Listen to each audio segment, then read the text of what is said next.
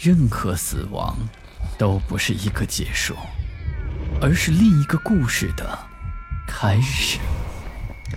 操纵这一切的是飘在背后的幽灵，还是隐藏在人心的恶鬼？欢迎来到霸天鬼话。你听说过七人众吗？传说在八月的第一个周四，在深夜十点以后，街道上会出现七个人，他们如同盲人一样，后者伸向左手搭在前者的肩膀，由第一个人来带路。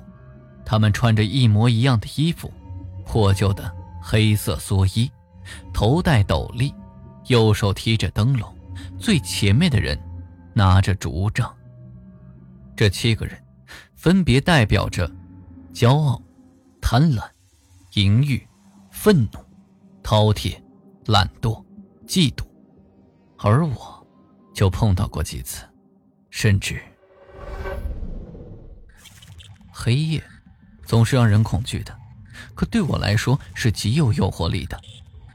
我是一个灵异故事主播，我总喜欢收集各种各样的鬼故事，然后把它们串联起来，编成新的故事。我喜欢在午夜录故事，这样我会有很好的气氛。今天不知道为什么，明明都已经是午夜十二点了，我却一点儿感觉都没有。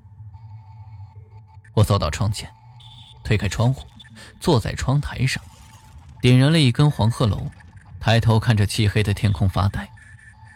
我是那种胆子很大的人，不然我也不会在晚上来播灵异故事。我拿出手机看了一下日历，今天是二零二零年八月六号，星期四。哼，八月的第一个星期四，出去走走，没准儿能看到七人众呢。我有点兴奋地自言自语道。我从窗户上下来，走到门口，推开门走了出去，慢慢地走下了楼梯。我家住在三楼，这是一个小区。我来到小区外面，呼吸了一下新鲜空气，便到处开始溜达。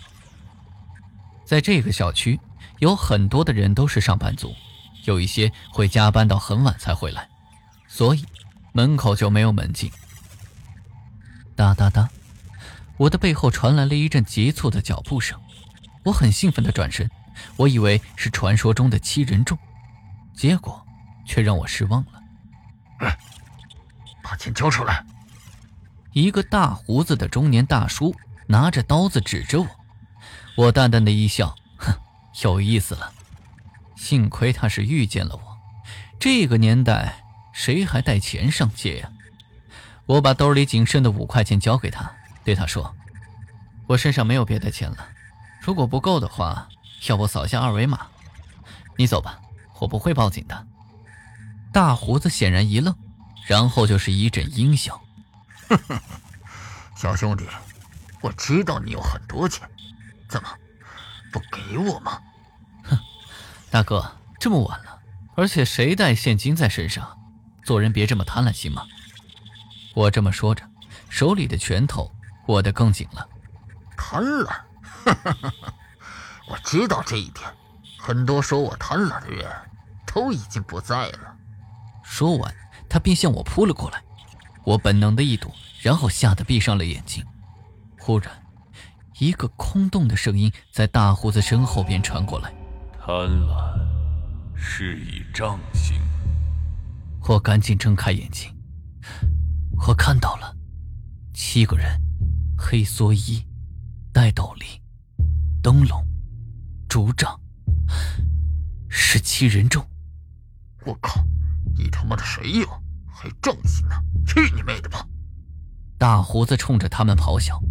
七人中的第二个人看了他一眼，举起右手的手杖，对准大胡子就直接打了下去。大胡子惨叫了一声，雪白的脑浆混着鲜血溅了我一身，我顿时就吓尿了。没过一会儿，大胡子就已经死了，浑身没一点好肉。骨头都出来了。忽然，神奇的一幕发生了：大胡子居然站了起来，与此同时，那第二个人化作一阵青烟消失了。紧接着，第二个人剩下的蓑衣、斗笠全穿在了大胡子的身上。大胡子走到第二个人的位置，把手搭在了第一个人的肩上。为首的人看着我，我知道他是在观察我。过了一会儿，他摇摇头，走开了，慢慢的也消失在了我的眼前。我摸了摸脸，狠狠的掐了自己一下，很疼，这不是梦。眼前还有那个大胡子留下雪白的脑浆和殷红的鲜血。其实，七人众救了我一命，但是就算没有他们，我还是应该可以应付的吧。毕竟，我也是个练家子。当然，这也是我看到大胡子没有那么害怕的原因。骄傲、贪婪、淫欲。暴怒、饕餮、懒惰、嫉妒，看来七人众是真实存在的。我想我以后该戒掉一些不好的习惯了，我怕七人众找上我。那么，在手机另一端的你呢？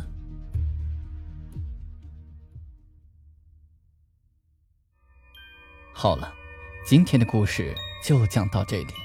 我是孙霸天，听完故事记得点亮右下角的小红心，也欢迎关注、订阅、打赏，给霸天更新的动力。午夜论奇案，民间言怪谈，这里是霸天鬼话，我们下期再见。